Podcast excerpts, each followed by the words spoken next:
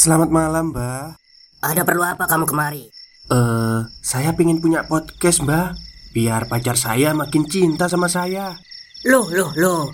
Mau bikin podcast kok tanya dukun? Sekarang kamu download aplikasi Anchor.fm. Di situ kamu bisa buat podcast gratis dan podcast kamu bisa didistribusikan ke platform mana pun. Dan di aplikasi atau website Anchor.fm juga terdapat fitur-fitur yang memudahkan kamu untuk membuat podcast. Oh, gitu ya, Mbak.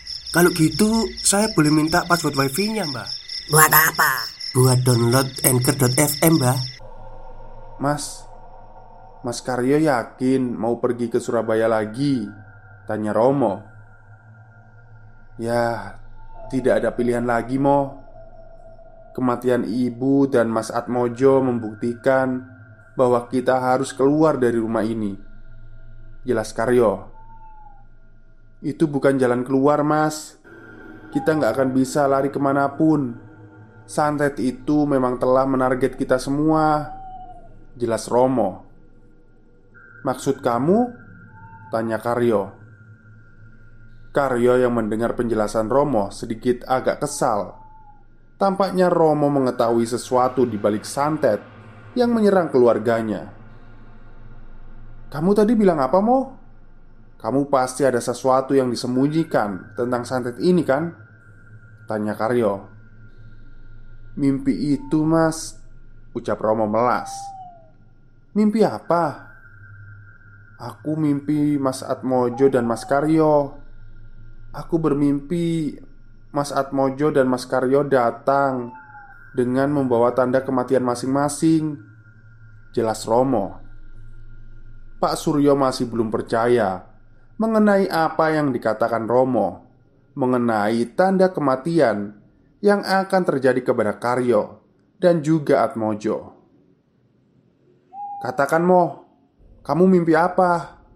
Tanya Pak Suryo. Romo pun menjelaskan bahwa dirinya bermimpi mengenai keadaan Atmojo dan juga Karyo ketika dirinya mendatangi rumah. Karyo mendatangi rumah dengan tubuh yang kurus kering dan dipenuhi luka seperti koreng sekujur tubuhnya. Sedangkan Atmojo dia mendatangi rumah dengan keadaan kulit wajah dan sekujur tubuhnya telah mengelupas seperti habis tersiram air panas yang mendidih. Dan Hal ini dibenarkan karena kematian Atmojo sendiri yaitu dengan menyiramkan dirinya dengan menggunakan air panas yang mendidih. Mendengar penjelasan mimpi itu, Karyo malah tidak percaya.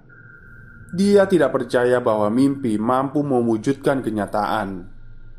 Dia bahkan bermimpi bahwa Romo adalah biang dari kematian ibunya karena membiarkan ibunya sendirian saat berada di dalam kamar sebelum kematiannya.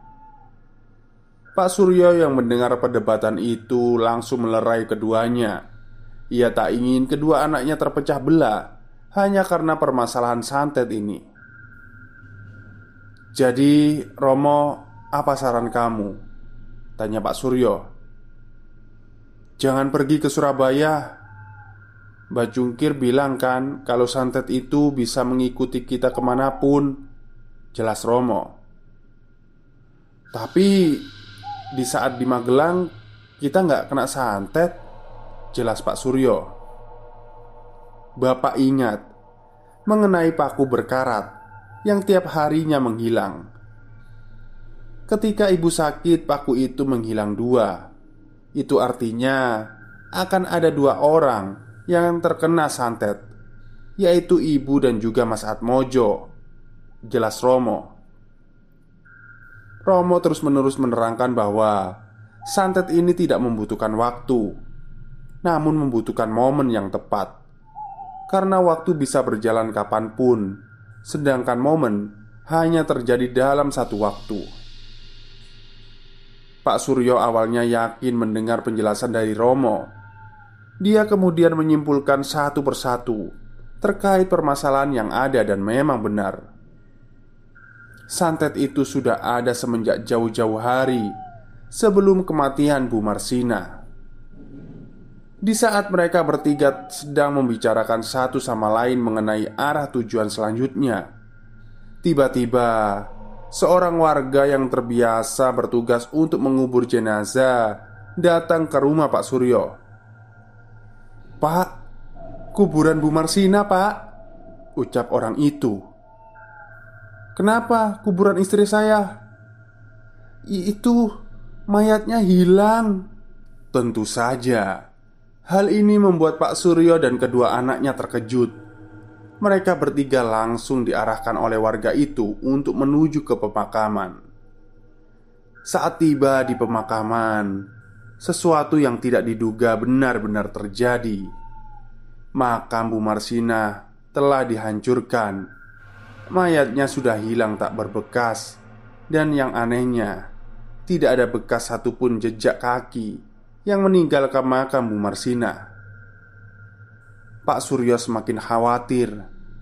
Dia khawatir jika santet itu masih terus berjalan, dan kini yang akan dijadikan medianya adalah mayat dari istrinya sendiri. Hanya saja, di lubang makam Bu Marsina terdapat sebuah benda yang dibungkus menggunakan kain putih kemerahan, mirip dengan kiriman yang sering menyerang kepada keluarga Pak Suryo. Pak Suryo pun langsung turun ke bawah liang lahat dan mengambil bungkusan itu sambil menutup hidungnya dengan satu tangan. Romo yang melihat bungkusan itu seperti tahu akan apa yang terjadi selanjutnya. "Jangan dibuka, Pak," ucap Romo. "Kenapa?" tanya Pak Suryo. "Pak, di dalam bungkusan itu akan ada korban selanjutnya." Yang akan diserang oleh santet itu Jelas Romo. Pak Suryo pun masih teringat dengan perkataan Romo Mengenai tanda dari kematian korban selanjutnya Yaitu Ditentukan dari jumlah paku karat. Terhitung Keluarga Pak Suryo ada lima Yaitu Pak Suryo, Bu Marsina, Atmojo, Karyo, dan Romo Beberapa hari yang lalu Romo menemukan bungkusan ini Namun dengan jumlah tiga paku karat. Yaitu artinya Dua dari anggota keluarganya akan meninggal dunia. Dan dibuktikan sebagai tanda itu Bu Marsina dan juga Atmojo telah meninggal terlebih dahulu. Karyo yang penasaran dengan bungkusan itu Dia langsung mengambil bungkusan dan membukanya tepat di depan Pak Suryo dan juga Romo. Setelah dibuka, ternyata isinya masih sama, yaitu bangkai tikus. Namun, jumlah paku karatnya makin berkurang. Sekarang tinggal satu. Itu artinya dua dari tiga anggota Pak Suryo akan menjadi korban selanjutnya. Bisa saja itu Pak Suryo, Karyo, ataupun Romo. Karyo pun langsung membuang bungkusan itu dengan menahan rasa mual karena bau bangkai tikus yang sudah membusuk itu.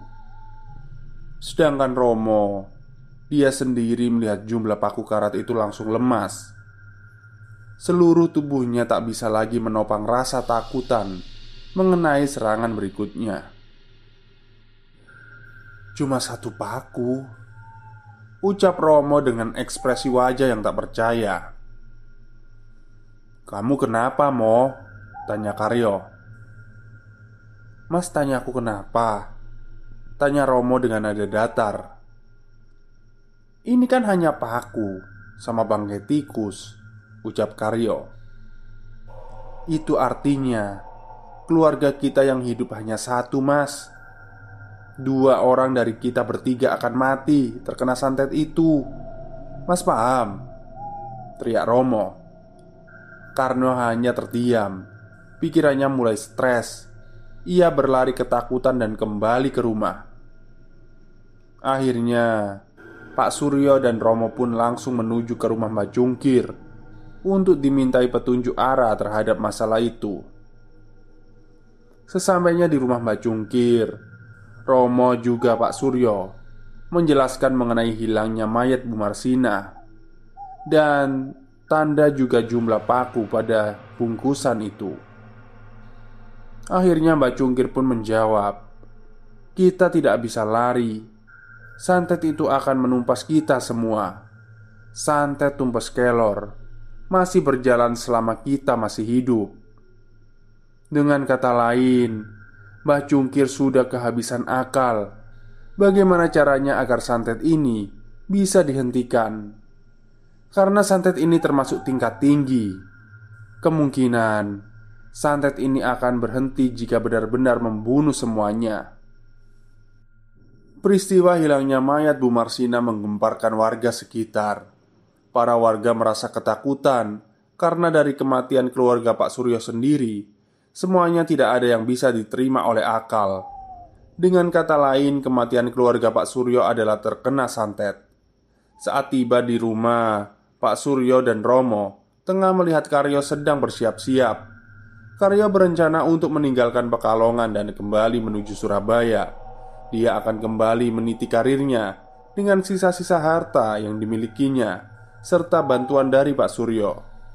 Keinginan Karyo untuk meninggalkan Pekalongan pun semakin dilarang oleh Romo. Pasalnya, Romo belum bisa menemukan jalan keluar dalam menghadapi santet ini. Namun, Karyo tidak peduli dengan apa yang dikatakannya. Karyo tetap bersikuku untuk meninggalkan Pekalongan demi menghidupi dirinya dan juga kabur dari serangan santet itu. Akhirnya mereka pun berangkat di sore hari untuk menuju ke Surabaya. Sebelum berangkat, Pak Surya memeriksa seluruh bagian mobil agar di perjalanan nanti menuju ke Surabaya dalam keadaan baik-baik saja. Stop, stop. Kita break sebentar. Jadi gimana? Kalian pengen punya podcast seperti saya? Jangan pakai dukun pakai Anchor. Download sekarang juga. Gratis. Saat Pak Suryo berpamitan ke Mbah Cungkir, Mbah Cungkir hanya diam. Dia hanya menepuk pundak Pak Suryo sambil mengatakan, "Ingat, santet itu bisa menyerang siapa saja dan kapan saja, kecuali kepada orang yang terjaga atau berpikir. Santet itu tidak akan bisa mengenai mereka. Jelas Mbah Jungkir. Pak Suryo hanya tersenyum dan kembali berpamitan untuk kedua kalinya. Sesampainya di rumah lagi, Pak Suryo segera menjalankan mesin mobilnya. Dia kembali mengecek satu persatu keadaan mobil untuk kedua kalinya. Pak Suryo melakukan itu agar perjalanan menuju Surabaya menjadi aman. Setelah dirasa seluruh bagian mobil telah aman, akhirnya mereka pun berangkat menuju Surabaya. Pak Suryo menyetir mobil, Karyo juga menempati kursi bagian depan, sedangkan Romo duduk di kursi bagian belakang. Awalnya perjalanan masih lancar, namun tiba-tiba ketika berada di jalan yang sangat terkenal di daerah Batang, Jawa Tengah, Pak Suryo melihat ada sosok bayangan putih yang melintas ke jalan secara tiba-tiba. Pak Suryo pun kaget melihat itu. Dia sempat menghindar dan mengerem, namun tiba-tiba rimnya blong. Alhasil, Pak Suryo pun langsung membanting setir mobilnya ke arah kanan jalan dan menabrak pembatas jalan. Dan akhirnya, Pak Suryo meninggal di tempat dengan luka dan kondisi fisik yang sudah hancur berantakan. Berbeda dengan Karyo dan Romo, Karyo mengalami luka berat di sekujur tubuh, sedangkan Romo ia hanya terluka di beberapa bagian seperti kepala dan di tangannya. Karyo dan Romo pun dibawa ke RS Batang dan akhirnya dirawat di sana. Mendengar kabar kecelakaan ini, adik dari Pak Suryo yang bernama Bi Sumina akhirnya mengunjungi Karyo dan Romo di rumah sakit Batang, Jawa Tengah. Bi Sumina merupakan adik kandung dari Pak Suryo yang mana ia adalah nenek dari Wira. Bu Sumina juga sempat melihat kondisi fisik Pak Suryo yang sudah tidak lagi utuh seperti semula. Mengenai keadaan Karyo, dia masih tidak sadarkan diri Sedangkan Romo dia sudah siuman Hanya saja di bagian kepalanya masih ada luka jahitan Kematian Pak Suryo membuat Romo kembali bersedih. Ia tidak membayangkan bahwa santet itu habis menyerang keluarganya dan menyisakan dirinya dan juga karyo kakaknya. Pak Suryo dimakamkan di dekat tempat tinggalnya bersamaan dengan Atmojo dan juga Bu Marsina. Tetapi beberapa hari setelah itu, Karyo dikabarkan telah meninggal dunia karena luka di sekujur tubuhnya semakin parah. Tubuh Karyo menjadi kurus kering, dan luka yang ada di sekujur tubuh Karyo membusuk, mengeluarkan bau yang tidak sedap. Hal ini mirip seperti apa yang dimimpikan oleh Romo. Karyo dimakamkan bersama dengan Pak Suryo, Atmojo, dan Bu Marsina. Satu minggu setelah penyerangan santet, Romo sudah boleh pulang. Dia pun menginap di rumah Bu Sumina untuk menyehatkan keadaan fisik dan mentalnya. Di rumah Bi Sumina, Romo sering kali melamun karena masih belum bisa menerima akan kematian seluruh keluarganya secara cepat. Melihat keadaan seperti ini, Bi Sumina meminta kepada Romo untuk menunjukkan siapa orang yang mampu untuk mengetahui pelaku dari penyerangan santet itu. Romo pun menjawab kalau di dekat rumahnya ada orang pintar bernama Mbah Jungkir. Ia sudah dianggap keluarga sendiri. Akhirnya, Bik Sumina pun menuju ke rumah Mbah Jungkir untuk mencari tahu siapa pelaku dari penyerangan santet itu. Saat Bik Sumina dan Romo menuju tempat Mbah Jungkir, Ternyata sudah banyak warga yang telah menantikan kehadiran Romo. Mereka yang langsung mengetahui kedatangan Romo langsung berbondong-bondong memeluk Romo sembari mendoakan keselamatan untuknya. Romo merasa terharu melihat para warga yang telah berperan penting untuk menyembuhkan luka mentalnya. Ia juga tidak menyangka kalau kedatangannya sudah dinanti-nanti oleh para warga. Setelah bertemu dengan para warga, Romo dan Bik Sumina langsung menuju ke rumah Mbak Cungkir. Saat tiba di rumah Mbak Cungkir, Romo mengetuk pintu dengan perasaan sedih. Ia masih teringat jika Romo adalah orang yang akan selamat dari penyerangan santet seperti apa yang pernah dikatakan oleh Mbak Cungkir itu sendiri. Bah, ini aku Romo Ucap Romo. Saat mendengar suara Romo Mbah Cungkir langsung membuka pintu Dan terkejut melihat seorang pria Dengan beberapa luka di bagian kepalanya Sudah berdiri sambil menangis. Mbah, ini Romo mbah. Romo, kamu selamat nak. Romo langsung dipeluk oleh Mbah Cungkir Karena dia merasa dia tidak memiliki siapa pun lagi. Kedua orang tuanya sudah meninggal. Begitu juga dengan kedua kakaknya. Sumina hanya tersenyum melihat momen menyedihkan itu. Ia tidak bisa membayangkan betapa beratnya seorang anak ditinggalkan kedua orang tuanya dalam waktu yang dekat. Bacungkir pun mempersilahkan mereka berdua untuk masuk ke rumah. Romo pun bercerita mengenai awal santet itu menyerang keluarganya hingga tanda-tanda dari penyerangan itu tiba.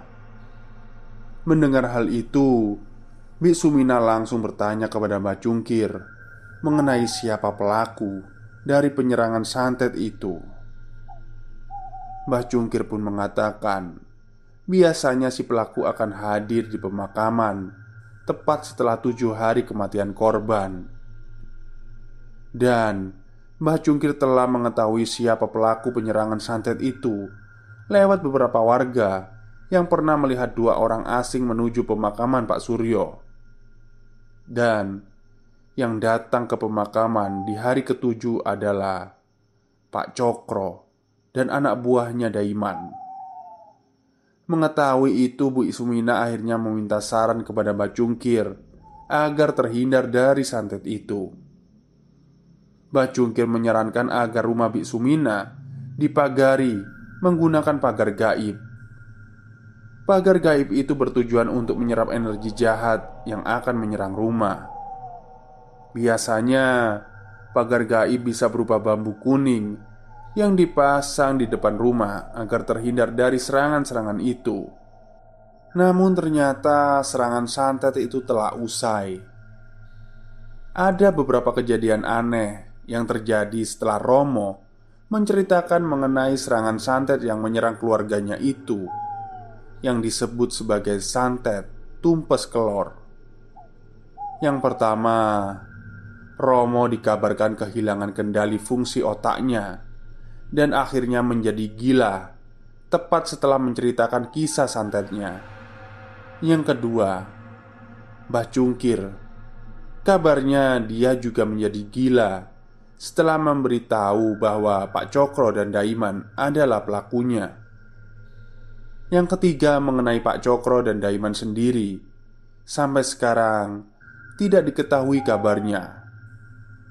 Yang keempat, ada isu yang mengatakan bahwa mereka terkena ulahnya sendiri yang sering kali mengambil mayat dari kuburan untuk dijadikan media santet. Keterangan mengenai Pak Cokro, Daiman Romo, dan Bacungkir serta Sumina.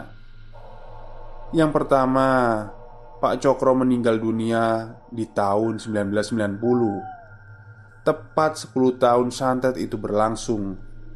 Sedangkan Daiman Orang yang melakukan santet tersebut Dikabarkan hilang setelah kematian Pak Cokro.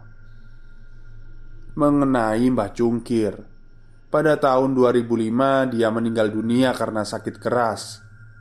Sedangkan Bik Sumina Orang yang merawat Romo Dia meninggal di tahun 2015 juga. Oh maaf. Mbak meninggal di tahun 2005 Dan Bik Sumina meninggal di tahun 2015 Karena Bik Sumina sendiri ini merupakan nenek kandung dari penulis Yaitu Wira. Oh ya ya ya Nenek kandungnya Mas Restu Wira ya. Yang keempat lain hal dengan Romo. Ia sampai sekarang masih hidup namun dalam keadaan gila dan sepuh. Teruntuk lokasi tempatnya tidak diberitahu karena untuk menjaga privasi keluarga Kisah ini adalah kisah nyata dari keluarga Restu Wiraatmaja Yang merupakan kisah santet yang paling kelam yang pernah ditulisnya. Terima kasih.